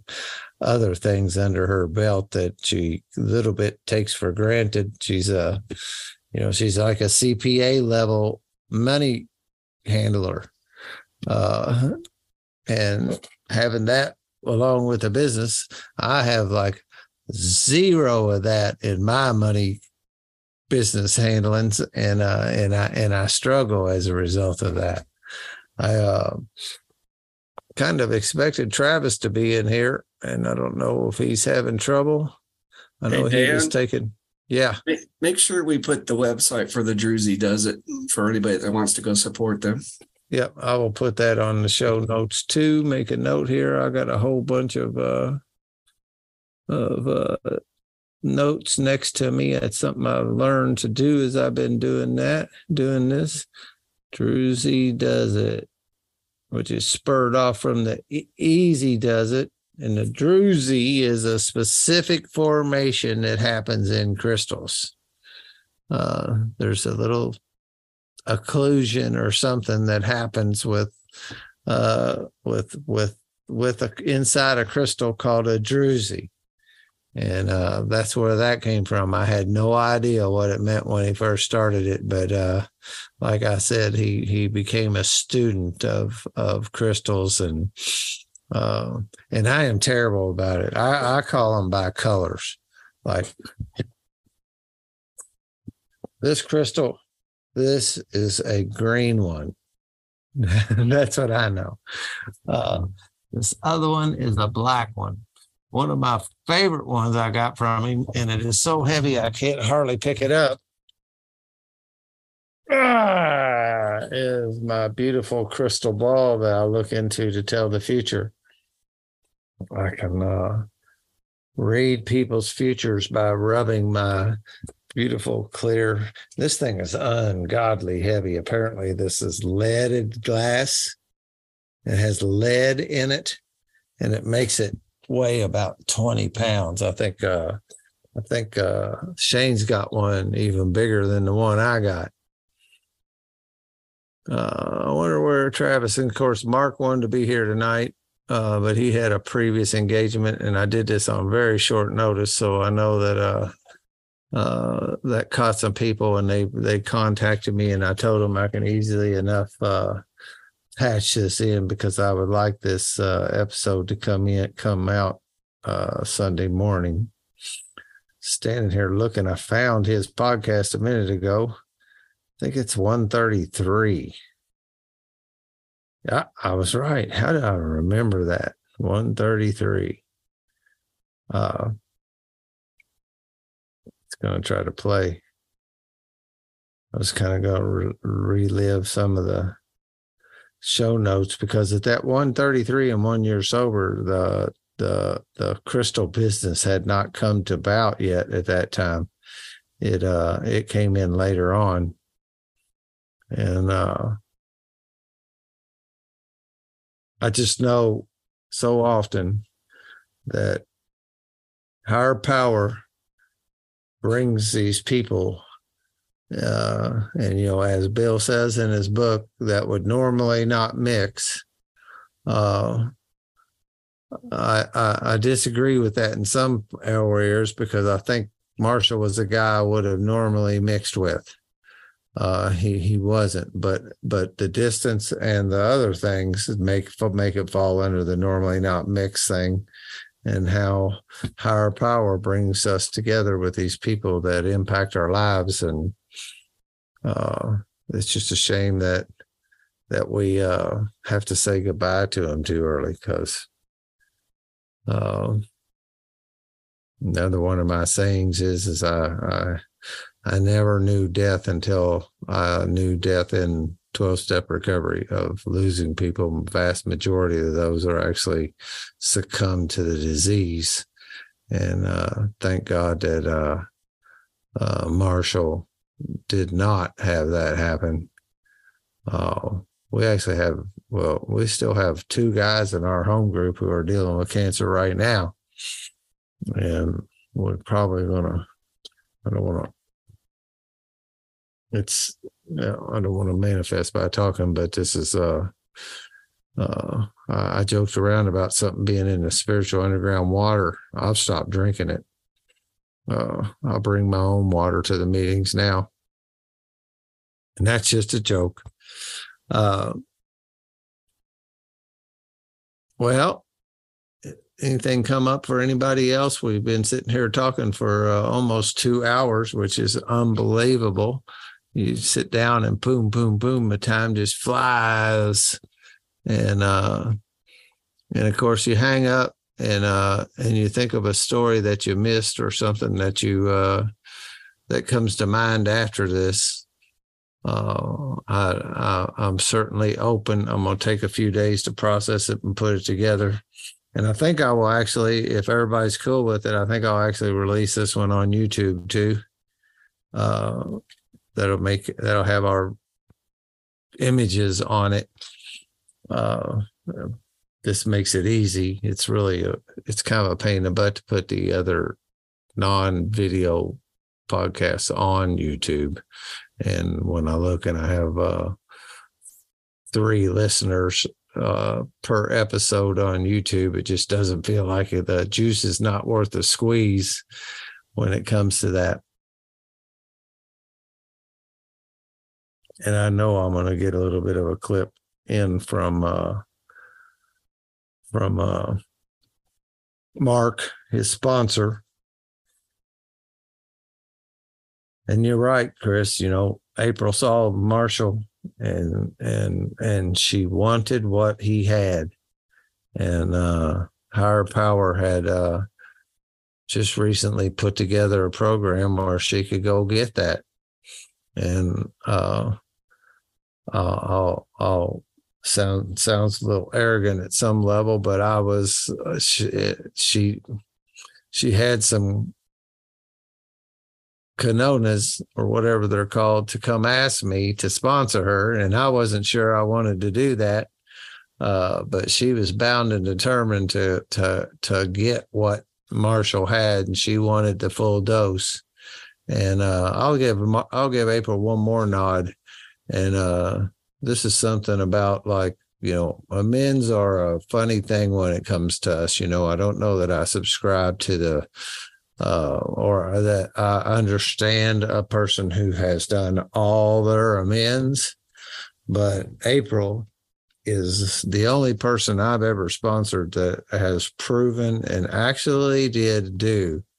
She was able to tie a bow around every one of her amends. She did them all.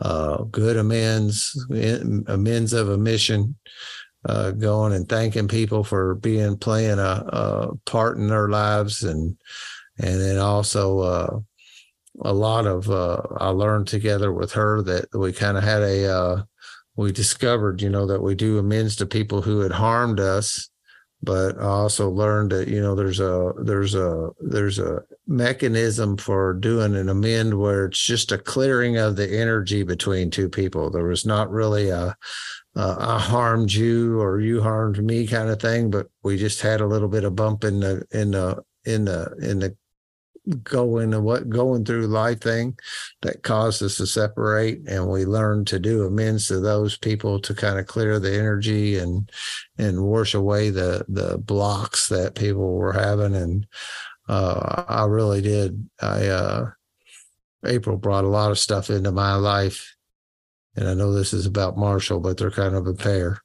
Uh april brought a lot of stuff into my life that i didn't even know i needed uh, scared to death to uh, to to sponsor a female and sponsor one that is a the wife of one of my really good friends. And uh, and I think we did it as gracefully as could be done when all said and done. Uh, I have a song queued up, and I was going to end this podcast with that song from the from the funeral, and it is a, a four and a half minute song, and I don't know how well it'll come through. I'll have to see. But does anybody have any uh any last things they want to say, or we can just go around real quick and uh, do it one minute goodbye to our friend, or whatever you think. I'm open to suggestions. I'll, I'll, I'll say something. Have at it, Um, brother. You know, so um, I think I know where April asking you to sponsor came from, and I think that was a nudge from Marshall because I think um, he respected you enough and knew you, um, knew your program, and knew that you would be perfect for her, and um, I don't think he would have wanted anybody else to sponsor her but you. So I'm grateful for you and uh, helping her recover as well, along with Marshall. And you did it gracefully, man. And I mean, uh, I don't want to say gracefully. I'm the wrong word, but you you managed that line very well, and I'm envious of that of you, man. That you did you did a great job with all that, and um, I know he totally thanks you from the bottom of his heart for for sponsoring his wife and help saving her as well. So I just want to add that and uh, just say uh, um, I miss Marshall and uh, I'll never forget him. Love him. Thank you, Dan, for everything. Beautiful. Thank you. Go ahead, Evan. There we go. Uh, I didn't say it. I wrote it down. That uh, Marshall showed me another way to connect to energy because he was an energy warrior. Um, and when I think about Marshall and April, uh, you all may not see it, but for me, they're like bookends. And now his energy is out there, but April's the one holding up that shelf. And I think she's going to do it with grace because he's behind her and she has his power because he shared it with her. Thank you. Marshall was a great man. Thank you, Evelyn. Christopher. I don't know if it was mentioned. I don't think so, but it, I feel like it has to be mentioned that uh, Marshall and April are raising a special needs child. And, you know, I'm a social worker and I know what that takes. and to me, those are the true miracle workers in this world. On the level of Mother Teresa. Okay. That is not an easy job. And they did it very well. Very, very well.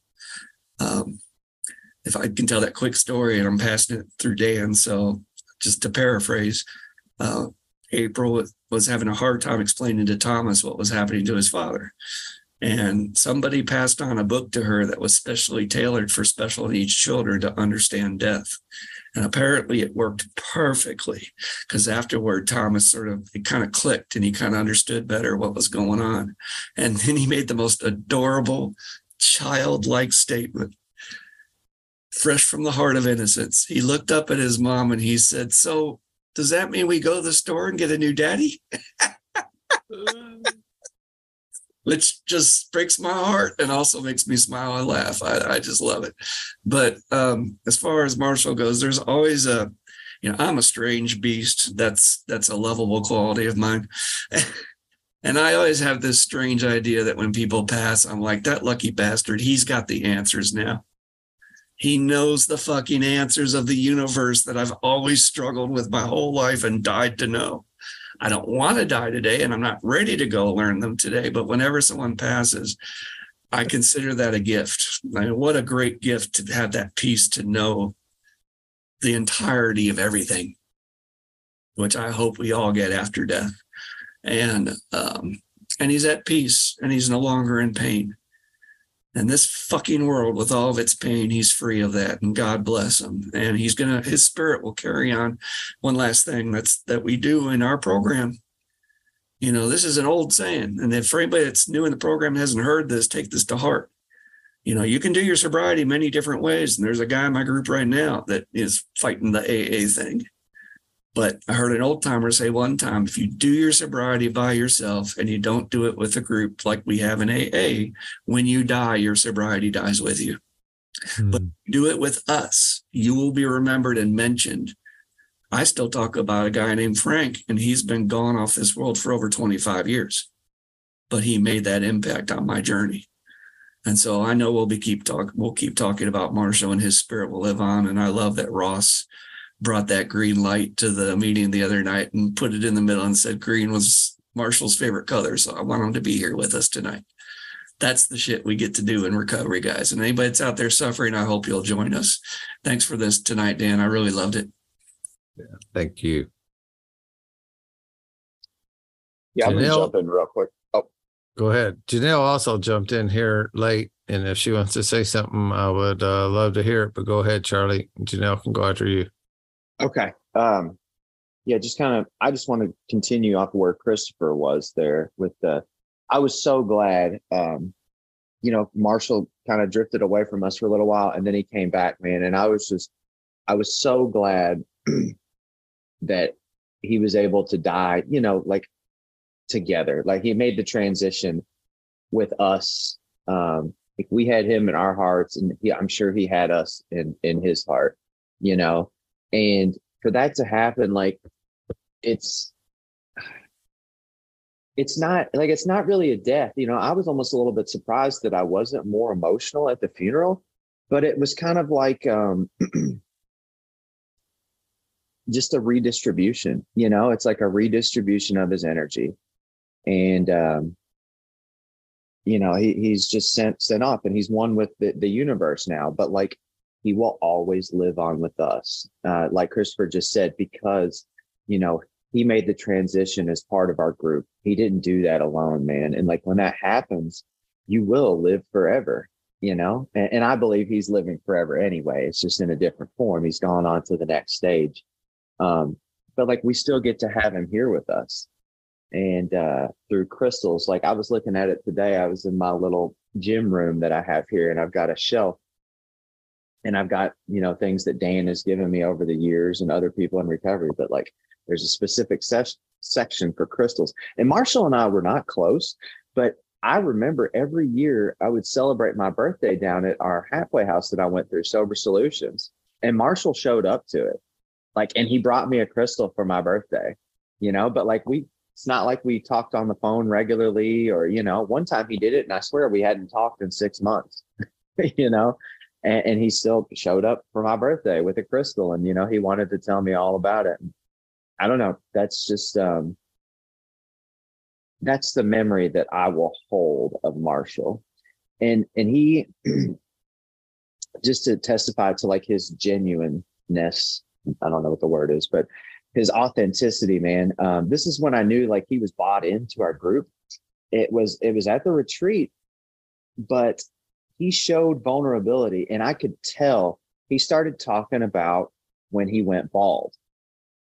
And uh and and like how he tried everything. Like he could not come to terms with the fact that he was losing his hair you know? He did like bosley and Rogaine all those things you know? Like thousands and thousands and thousands of dollars. And like people were kind of laughing and he was being dead serious. And so you know like that him just opening up that like vulnerability, right? Like that's putting your chips in the middle of the table to me. And he was he was authentic, man. Like he he always pushed his chips to the middle and let you know like what horse he was going to ride until the end. and that's just the kind of person that Marshall was. And so that is how I will choose to hold him in my heart. I love you, Marshall, man. I'm I'm so glad we got to do this par- uh, podcast tonight. And um, yeah, man, we just want to lift up your spirit and remember you. That's it. Thanks, Charlie. Jane, Darren just texted me and wanted to know if he had time to get in, and I said yes. So we'll drag our feet Yeah. a little. yeah, just one more thing. Christopher brought up a good point about um, remem- remembering Marshall always. Um, April and I were talking, and she said, Do you think they'll celebrate his birthday in August? And that's something that I did want to bring up in the home group, maybe have a home group meeting about it to maybe in August celebrate Marshall as well um, and just put it up for vote. I want to say it now because I keep forgetting about it, forgetting about it. So I just wanted to say it now and throw it out there in the universe to be thinking about and uh, maybe bring it up in a home group. No Uh, vote needed. I say fuck yeah, and I say bring April, and I say let's have a party, and yes, we're gonna do it. Fuck yeah. And, It's a and, great That's what I'm idea. Great idea. Yeah. and Thomas Yeah. too. Yeah, yeah, because April wanted to come, and she's like, "Do you think they will?" I was like, "I'll bring it up," and I, I it just totally left my mind until Christopher sparked that in me. So I wanted to say it now before it it, it left me again. So love my brother. Thank you for everything, and I'd like to hear Darren speak if he can get in here too. And He's here. um, all right, cool. I'll let him talk. Thank you. What's up, Darren? That's your medicine right there. Thank you. Um, the seventeenth, oh, I couldn't even talk. I've been in here for a month and I damn near died. I, I did die and I came back. I was lucky. And, and they kept dicking around and they wouldn't listen to me. I had a kidney infection, but that don't mean stuff right now. Um, Dan, I never spent any time at Dan's retreat, but one year I went, and uh, Insulin. he stayed. Uh, we I stayed for the morning. We went down to the pond, and it was rough on my back, but I met Marshall, and he was new. And uh, he, on his property, had this big culvert, and him and his son. So your Landis. That's a word. Thank you. They're uh, poking me like a pincushion You know it, man. um, but they're keeping me alive. Um, by the way, real quick, Friday the afternoon, I'm having surgery, removing a kidney stone that has a stent that won't that won't pass, and they're gonna uh, use a laser set on to cut me. That's it. I don't care about what me right now. Um, this dude, he was so proud. He showed me a, a, beautiful piece of smoky quartz and a clear quartz. And I looked at it. I said, buddy, that's not a clear quartz. That's a Lemurian seed crystal. And I explained to him the myth and how those lines um, weren't man made. Those things were part of the crystal. And the myth was the Lemurian society, like Atlanteans, was going to end and they planted those crystals in the ground. And I've got three, and he probably got like 50 by now. And each piece has information, and the universe kind of lines it up so it tells you um, what it is. And he was shocked and blown away.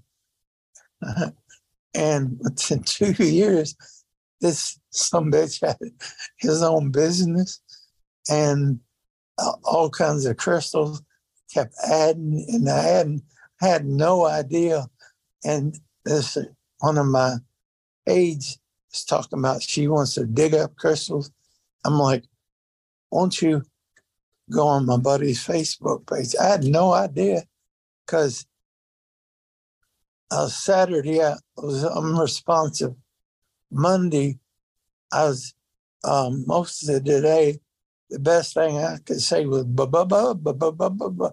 I couldn't talk, and then all of a sudden, um, Sunday afternoon, I was me, and um, that was now. And the first time they would listen to me, and they uh, said I had urinary tract infection, and they about urinary they urinary tract infection me me to the point where they told Karen I was I was not it's I was close to death, and I saw what everybody saw the tunnel, the light, and it happened to me. Um, but my brother, my buffalo brother, it's not a shock. Because a month ago, he was done fine. And half the month, I was, you couldn't, I was like, Karen found me at Essex, and I was unresponsive. And what, I don't know the word, but I was passed out at Essex, and Karen had to find me, and they rushed me to the hospital. The second time, and it took them forever to find out I had kidney stones and uh, kidney infections. So enough about me. He was lovable. He was likable. He was one of the most easy to love people. I'm gonna miss him, but he's he's happy. He's clear. He's and his belief. Um, all we have to do is think of him um, once we grieve and he's there. And uh, that's all I got. Thank you, Darren. Very for Love you you, too, buddy. Uh, Get well, buddy. A- how's April? April's hanging in there. Uh, Are you at, are you at Baptist? Yeah, Okay, thank you. Baptiste and I have uh, visitors tomorrow. Family first, but um, uh, after Friday, um, after I recover, it's game on for visitors. But right now, it's family only and close friends. Still on the fifth floor? Um, yeah, Okay, thanks. okay. Love you. Love you too. Well, cool, cool, everybody. Thank you for joining me with this. Uh, I think it's an important thing. I feel a little bad about missing a couple of our people, but like I don't know how to do it so late. And you know, uh, Bobby and Dogman both died over a year ago, and uh, one of the mistakes I made was talking to family members about getting permission to do this, and uh, that was didn't go so well. So. Uh, uh, probably was a thing to honor if that's the case. But uh, I think I'm gonna close her out with uh, that song that was played at. Uh, and I don't know how well it's going to come through, but I'm gonna give it a try and I'll listen to it and see if it come through. And if I can't, I'll patch it in some better way. uh, and I'll take my chances with the copyright police. Uh, This is YouTube. Yes. yeah, it's a song that was played at his uh, at his at his memorial at his service. So thank all y'all. Uh, I'd be remiss if I didn't end this in a couple ways. You're not having a blast in your recovery. It's because you're not doing it right. And just thank all of us, thank everybody out there for allowing this group of wonderful people to uh, participate in our recoveries by participating in uh, Marshall's recovery and April's recovery uh, in this manner tonight. Peace out.